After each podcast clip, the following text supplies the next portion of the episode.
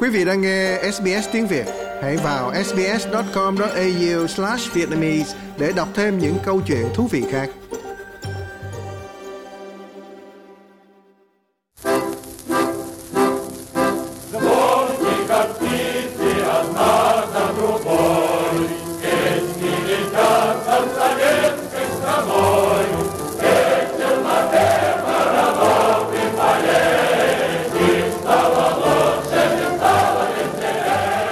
Sống đã trở nên tốt đẹp hơn, cuộc sống đã trở nên tốt đẹp hơn là điệp khúc của bài hát này dựa trên một câu nói của chính Stalin.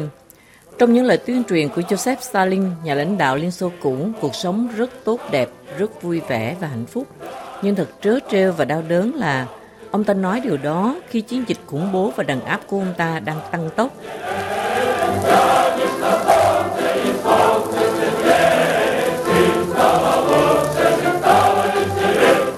Kết quả của chiến dịch này là hàng triệu người bị bỏ tù, bị đưa đến các trại lao động và hàng trăm ngàn người đã chết. Một số nạn nhân đã được hàng xóm, bạn bè, thậm chí các cha mẹ và con cái của họ tố cáo với chính quyền. Các tội danh bị cáo buộc của họ bao gồm chống cộng sản, phản cách mạng và tham nhũng. Phát biểu ở đỉnh điểm của cuộc khủng bố lớn, một quan chức chủ chốt trong chính phủ của Stalin đã đưa ra ví dụ về một cậu bé tuổi teen đã tố cáo chính cha mình vì tội ăn cắp tài sản nhà nước.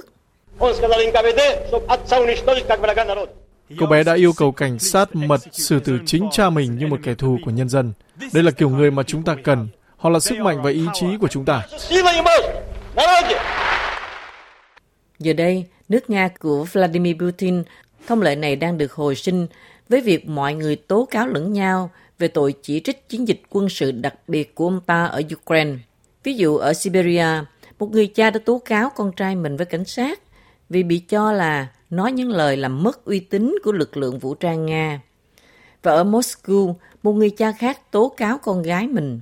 Cũng tại Moscow, thủ đô của Nga, một nữ sinh 10 tuổi đã bị đưa từ lớp học đến đồn cảnh sát. Sau khi hiệu trưởng báo cáo, cô bé đã sử dụng ảnh đại diện trên mạng xã hội có màu cờ Ukraine. Tại các trường khác, học sinh tố cáo giáo viên của mình với cảnh sát vì chỉ trích cuộc chiến ở Ukraine.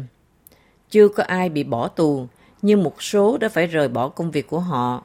Không giống như Stalin, Vladimir Putin cũng muốn Nga tẩy sạch kẻ thù của nhân dân.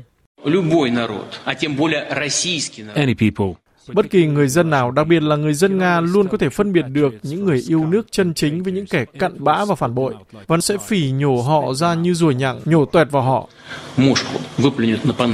Tổng thống Putin đã mô tả sự tan rã của Liên Xô là thảm họa địa lý chính trị lớn nhất của thế kỷ 20. Nhưng giờ đây, một khía cạnh của cuộc sống Xô Viết rõ ràng đang quay trở lại.